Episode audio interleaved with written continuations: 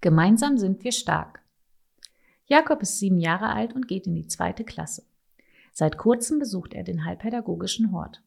Mit voranschreitendem Alter wird deutlich, dass er sich langsamer weiterentwickelt als die anderen Kinder. Außerdem fällt es ihm schwer, Kontakt zu anderen Kindern aufzunehmen. Mit der Zeit im Hort entdeckt er seine besondere Begabung, was die Situation schlagartig verändert. Welche Begabung das ist und wie es Jakob ergangen ist, damit wollen wir uns in der heutigen Folge beschäftigen. Herzlich willkommen bei Mittelpunkt Mensch der Caritas Münster. Mein Name ist Marte Woltering. Ich freue mich, unseren heutigen Gast Christina Kleinefan begrüßen zu dürfen. Christina, schön, dass du da bist. Hallo, danke für die Einladung. Christina, du arbeitest im Bereich der schulnahen Jugendhilfe. Was genau macht ihr denn da? Im Bereich der schulnahen Jugendhilfe betreuen wir sozusagen Grundschulkinder in allen Bereichen außer Lernen an der Schule. Das geht von Schulsozialarbeit über teilweise Schulbegleitung, Heilpädagogik an Grundschulen, die sogenannten Förderinseln sind das, die könnten vielleicht einige kennen, und ähm, den offenen Ganztag an Grundschulen. Und dazu gehört auch noch der, Teil, der ähm, heilpädagogische Hort als teilstationäre Jugendhilfe.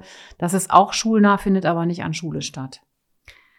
Was genau ist der heilpädagogische Hort? Die, also das heißt jetzt in Fachsprache teilstationäre Jugendhilfe.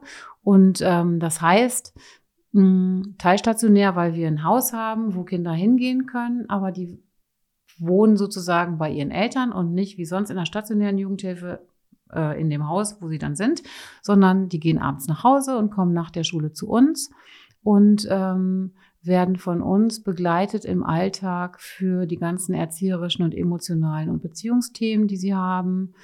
Ähm, und die Familien werden auch mit begleitet für die gleichen Fragen. Also wie kriegen wir das familiäre Leben miteinander so hin, dass wir äh, das erstens schaffen, zusammenzubleiben. Und für die Kinder auch noch die zusätzliche Frage, wie wie kann ich mit Unterstützung mich wieder so entwickeln, dass ich im offenen Ganztag und in der Schule gut klarkommen kann, ohne dass ich jetzt so eine Sonderhilfe brauche. Also das heißt, ähm, überwiegend kommen Eltern und Kinder mit ihren Bedürfnissen und Fragen zu euch. Genau. Und die kommen zu uns meistens aber nicht selber, sondern auf Raten von oft der Schule, manchmal vom Jugendamt, manchmal von Ärzten oder Therapeuten, die sie kennen, von Tageskliniken, also aus unterschiedlichen Zusammenhängen, aber am Ende in der Regel über das Jugendamt. Kannst du uns an einem Beispiel eine Geschichte aus deiner Arbeit erzählen? Ja, da gibt es ganz viele, aber ich könnte die Geschichte erzählen von Jakob. Der war, glaube ich, sieben Jahre alt, als er zu uns gekommen ist und wurde angemeldet mit großen Lernschwierigkeiten, ging, glaube ich, in der Klasse relativ über Tisch und Bänke, war schon in der zweiten Klasse, konnte noch nicht viel und hat sich dann seinen Tag mit äh, lauter Dingen mh, verschönert aus seiner Perspektive, die jetzt in der Klasse und bei den Lehrern nicht so gut angekommen sind. Und weil sich das nicht änderte und auch im offenen Ganztag er etwas außer Rand und Band war, äh, wurde dann in der Schule entschieden, dass eventuell der heilpädagogische Hort eine Hilfe sein könnte, die, ähm, die erstmal Entlastung bringen würde. Und dann haben sich die Eltern ans Jugendamt gewandt und am Ende wurde das Kind bei uns angemeldet. Und ich weiß noch, wie der gekommen ist. Äh, der wollte nämlich gar nicht kommen. Ich fand das irgendwie doof, dass er nicht mehr in seiner OGS in der Schule äh, sein sollte. Und der kannte natürlich auch keinen. Dann stand er so im Flur allein und hat gesagt, ich gehe nicht in die Gruppe weil da so viel los war, haben dann, glaube ich, die Kollegen erstmal gesagt, ja, dann bleib du mal im Flur stehen. Und ich war schon Leitung und war nicht mehr in der Gruppe und konnte das nicht so gut haben, dass der alleine im Flur stand. Dann habe ich mich daneben gestellt und gesagt, ja, wenn du jetzt im Flur stehst, dann stelle ich mich daneben. Und dann hat er gesagt, das fände er doof. Und dann habe ich ihm die Räume gezeigt und dann ist er im Bauraum quasi hängen geblieben und hat sich dann da auf so eine Kiste gesetzt. Und dann fand ich das immer noch doof, dass der da am ersten Tag ganz alleine war. Und äh, habe mich dann daneben gesetzt und lauter komische Fragen gestellt. Und er war die ganze Zeit damit beschäftigt zu sagen, das will ich nicht, das mache ich nicht, das interessiert mich nicht. Und das von dir will ich auch nichts. Und das ist überhaupt das hatte ich gar nichts anzugehen, was mit mir ist. Und dann bei der Frage, als ich irgendwann bei Essen und Trinken angekommen war, habe ich gefragt, also ein paar Kinder kenne ich auch, die trinken gerne Kakao. Und dann guckte der mich so an und sagte, ich auch. Und dann habe ich gesagt, aber Kakao gibt's bei uns nur in der Küche und da sind die anderen Kinder. Wenn ich dir jetzt welchen koche, musst du damit hinkommen, sonst trinke ich den alleine. Und dann hat er gesagt, na gut. Dann sind wir in die Küche gegangen, haben Kakao getrunken und dann hat er für die anderen Kinder welchen mitgekocht und dann war erstmal so das erste Eis gebrochen. Und am nächsten Tag ist er auch wieder gekommen. Und dann, äh, naja, dann kam der halt jeden Tag und äh, der war auch gar nicht in, also wie gesagt, ich war ja in keiner Gruppe, der war dann in der Gruppe bei den Kollegen, so dass ich auch die äh, Alltagssituation gar nicht so mitbekommen habe. Aber ich habe mitbekommen, dass die sich sehr abgearbeitet haben an dem Thema Lernen und äh, schulisches Lernen und ähm, festgestellt haben, dass es ihm total schwer fällt, so Dinge zu behalten und zu übertragen in die nächsten Tage. Normalerweise bei vielen Kindern ist das so, die lernen dann Sachen und dann müssen die das ein paar Mal üben und dann ist das, dann setzt sich das und dann kommt der nächste Schritt. Und bei ihm war das nicht so. Also der ist immer wieder von vorne angefangen mit seinen Fingern bis fünf zu rechnen und rückwärts und vorwärts und war einfach sehr, sehr schwierig. Und dann haben die Kollegen entschieden, dass sie mit den Eltern besprechen, ob man mal guckt, äh, ob man herausfindet, was mit ihm los ist. Und ähm, wie ging es dann weiter? Dann konnten wir, beziehungsweise die Kollegen, die Eltern sozusagen überzeugen, dass es hilfreich sein könnte, beim Kinder- und Jugendpsychiater eine Diagnostik zu machen. Was bedeutet das genau? Das bedeutet, dass man äh, zu jemandem hingeht. Also ein Kinder- und Jugendpsychiater hört sich immer so groß an, weil man unter Psychiatern sich immer ganz schlimme Erkrankungen vorstellt, die man dann haben könnte, wenn man da gewesen ist. Mm, Kinder- und Jugendpsychiater sind Ärzte, die sich mit der Entwicklung mit der geistigen und emotionalen Entwicklung von Kindern gut auskennen mhm. und die oft auch noch äh, Heilpädagogen oder Psychologen bei sich arbeiten haben, die dabei helfen können, mal so eine Gesamtentwicklungseinschätzung abzugeben. Und dann kann man da hingehen, kriegt, glaube ich, fünf oder sechs Termine und dann wird geguckt, äh, wie geht es den Kindern emotional, wie sind die aufgestellt mit dem Thema Lernen, was haben die für eine Auffassungsgabe, wie gut können die sich Sachen merken, wie schnell können die sich Zusammenhänge erschließen und sowas alles. Und dann kriegt man am Ende ähm, einen Abschlussbericht sozusagen und ein Gespräch. Und dann kann man nochmal, äh, auch für uns als Hort ist das wichtig, nochmal gucken, gibt es irgendwas, was wir nicht bemerkt haben, was wir vielleicht nicht festgestellt haben oder wo wir nochmal genau darauf achten müssen, um dieses Kind besonders gut unterstützen zu können, dass es sich gut weiterentwickeln kann. Also das heißt, du hast gesagt, es sind fünf bis sechs Termine, die da stattfinden. Der Besuch bei euch lief parallel. Genau. Also mhm. die, ähm, der Hort ist dann davon, der Hortbesuch ist davon nicht äh, beeinträchtigt. Oder mhm. wenn das mal nachmittags ist, dann geht das Kind halt nachmittags zum Kinder- und Jugendpsychiater und nicht zu uns. Das ist kein Problem. Ist es euch denn, ähm, als er in der Gruppe war und auch mit den anderen Kindern in Kontakt gekommen ist, ist euch aufgefallen, dass er ähm, entwicklungsverzögert war? Ja, ähm, und zwar in dem Sinne, dass auch ähm, diese erzieherischen Inhalte schwierig waren. Also da hatte man auch oft das Gefühl, man fängt jeden Tag wieder bei, äh, bei Null an. Und als hätte man den Tag davor gar nicht zusammen gehabt und als hätte man die Themen gar nicht am Tag davor besprochen, ist man oft wieder von vorne angefangen. Und das ist manchmal auch so ein Zeichen, dass Kinder mindestens mal blockiert sind. Mhm. Und ähm, gab es weitere Möglichkeiten, wie du an ihn herangekommen bist, außer mit Kakao? ja, ich habe, äh, ich hatte ja da unten mein Leitungsbüro sozusagen und die Tür war immer offen, wenn ich nicht ganz wichtige Sachen zu tun hatte. Und ich hatte da eine Gitarre immer drin stehen und eine Cajon. Und es gab immer Kinder, die wussten, dass das da steht und die das genutzt haben, um mal eben so für zehn Minuten reinzukommen und zu sagen, kannst du mal mit mir Musik machen? Und dann haben die das zehn Minuten gemacht und dann sind die wieder ihres Weges gezogen und haben ihren Tag weitergestaltet. Und das hatte Jakob mitgekriegt und dann lungerte der immer so am Fenster rum, wenn ich das mit anderen Kindern gemacht habe. Und irgendwann kam er dann rein und wollte auch mal. Und ähm, da ich leider zugeben muss, dass ich weder also die Kinderlieder sind ja nicht mehr passend für die Altersgruppe und das, was die hören, konnte ich nicht. Also mussten sie sich damit zufrieden geben, das zu begleiten, was ich so mache. Und äh, dann habe ich gesagt, ich fände es schön, wenn Jakob trommeln würde. Und dann habe ich festgestellt, dass er richtig, richtig gut trommeln konnte.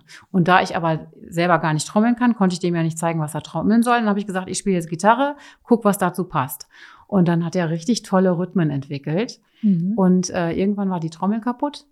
Und dann ist er wiedergekommen und wollte was machen. Und ich hatte keine Lust, schon wieder irgendwie das gleiche Lied zu singen und habe gesagt, ich spiele jetzt Gitarre und wenn du was gesingen, wenn gesungen werden soll, musst du selber singen. Und dann hat er erst so rumgedruckst und dann irgendwann hat er den Mund aufgemacht, ist angefangen zu singen und ich war so fassungslos, mir ist fast die Gitarre aus dem Schoß gefallen und das Fenster war auf, draußen spielten die Kinder Fußball und die sind so schockstarremäßig stehen geblieben, weil der so unfassbar toll gesungen hat in mhm. seiner Sprache ähm, äh, aus dem Land, wo seine Eltern hergekommen sind. Und äh, das war richtig, richtig toll. Und ähm, dann ist er die nächsten paar Tage wiedergekommen, weil er gemerkt hat, dass ich völlig begeistert war. Und dann habe ich gefragt, ob er das mal auf Deutsch singen könnte, was er da gesungen hat. Und dann hat er ganz schöne Sachen gesungen. Hat er so seinen Alltag beschrieben, wie der so für ihn ist und wie lieb er seine Eltern hat und wie schön das im Hort ist und so. Und dann habe ich das aufgenommen und seinem Vater abends vorgespielt und der war sehr berührt. Und das war ganz schön, weil ähm, weil der natürlich auch in der Gruppe Stress hatte mit seinem Verhalten und mit seiner äh, Langsamkeit irgendwie oder mit seinen Schwierigkeiten auch im Lernen. Und der darüber nochmal eine ganz andere Position bekommen hat. Die Kinder haben gemerkt, dass er was kann, was sie nicht können. Mhm. Also der kann vielleicht nicht so gut bis zehn zählen, aber der konnte so toll singen wie sonst keiner im Hort. Oder ähm, er kann vielleicht nicht so gut oder fast gar nicht lesen und schreiben, aber der konnte trommeln und den Rhythmus halten wie sonst auch fast keiner. Und seine Eltern konnten ihn dann auch nochmal anders wahrnehmen. Und das war eine richtig, richtig schöne Situation. Also das heißt, er hat seine persönlichen Stärken dadurch entdeckt und gleichzeitig auch einen Zugang zu den anderen Kindern bekommen. Ja. Mhm. Und die anderen Kinder wollten dann mit ihm zusammen Musik machen. Und hat das geklappt? Ja. Ach, wie schön. Das hat geklappt. Also dann gab es so eine kleine Rhythmusgruppe für meine Gitarrenmusik sozusagen. Wie lange ähm, war Jakob bei euch? Äh, ungefähr zwei Jahre äh, weil dann nach der Diagnostik, nachdem dann die Eltern das, also den, den Jakob da vorgestellt hatten beim Kinder- und Jugendpsychiater, kam tatsächlich raus, dass er eine sehr, sehr stark ausgeprägte Lernbehinderung hatte. Mhm. Und ähm, dann wurde entschieden, dass es für ihn hilfreich wäre, die Schule zu wechseln und auf eine Schule zu gehen, ähm, wo sich die Lehrer und das ganze Schulteam auch mit diesen Themen auskennen. Und bei ihm war noch die Besonderheit, dass er das auch gemerkt hat in der Schule, dass die anderen Kinder einfach viel weiter waren als er und dass die die Dinge viel schneller verstanden haben und so. Und für ihn war dann wichtig, ähm, mit Kindern zusammen zu sein, die ähnliche Themen haben und zu merken, ich bin jetzt hier nicht der Einzige, der in einem anderen Tempo arbeitet, sondern hier gibt es mehrere, denen das so geht. Und das hat ihm ganz gut getan. Und in dem Moment, wo der Schulwechsel vorgenommen wurde, war auch klar, dass er nicht mehr bei euch sein würde. Genau, dann gab es noch so eine Übergangsphase, die wir da meistens machen für die Ablösung. Also wir melden jetzt nicht ein Kind von einem Tag auf den anderen ab, sondern dann organisieren wir so einen Übergang. Dann hat er erst äh, im offenen Ganztag hospitiert an der neuen Schule. Mhm. Und dann haben wir das immer so ein bisschen weiter aufgebaut und dann irgendwann ist er da ganz hingegangen und dann gab es bei uns eine Verabschiedung. Und dann ähm, ging der nächste äh, Lebensabschnitt sozusagen für ihn los. Also hat er sich sehr positiv entwickelt in der Zeit bei euch. Ja, kann man sagen. Also der ist auf jeden Fall sehr aufgeschlossen geworden und hat hoffentlich auch ein bisschen mehr Selbstbewusstsein und Selbstwertgefühl bekommen, auch über die Tatsache, dass er entdeckt hat, was er auch gut kann. Mhm. Danke, dass du uns diese Geschichte mitgebracht hast.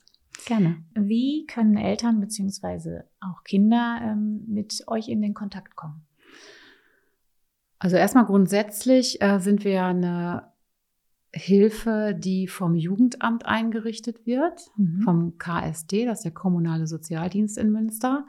Aber unabhängig davon können natürlich Eltern, die vielleicht von der Schule zum Beispiel den Hinweis bekommen haben, dass ein heilpädagogischer Hort hilfreich sein könnte, oder manchmal kommt das auch über die Schulsozialarbeiter oder die Heilpädagogen zustande, ähm, die können sich bei uns informieren und ähm, anrufen oder eine E-Mail schreiben und dann können wir ihnen sozusagen sagen, wie normalerweise der Weg ist, ähm, wie man sozusagen Unterstützung bekommen kann vom KSD bei einer bestimmten Thematik oder Problematik. Und dann am Ende würde aber der KSD beziehungsweise das Jugendamt dann entscheiden, ob jetzt eine Hilfe wie der heilpädagogische Hort das ist, was sie glauben, was hilft, oder ob es auch was anderes gibt, weil das Jugendamt sozusagen im Team Themen von Kindern vorstellt und dann gemeinsam überlegt wird, was bieten wir für eine Hilfe an. Mhm. Aber oft ist es so, die Schulen kennen uns ja. Also wenn Schulen die Idee haben, dass das hilfreich sein könnte, ist es auch ganz oft so, dass äh, das Jugendamt diese Begründung auch versteht und ähm, unter Umständen dann mitgeht.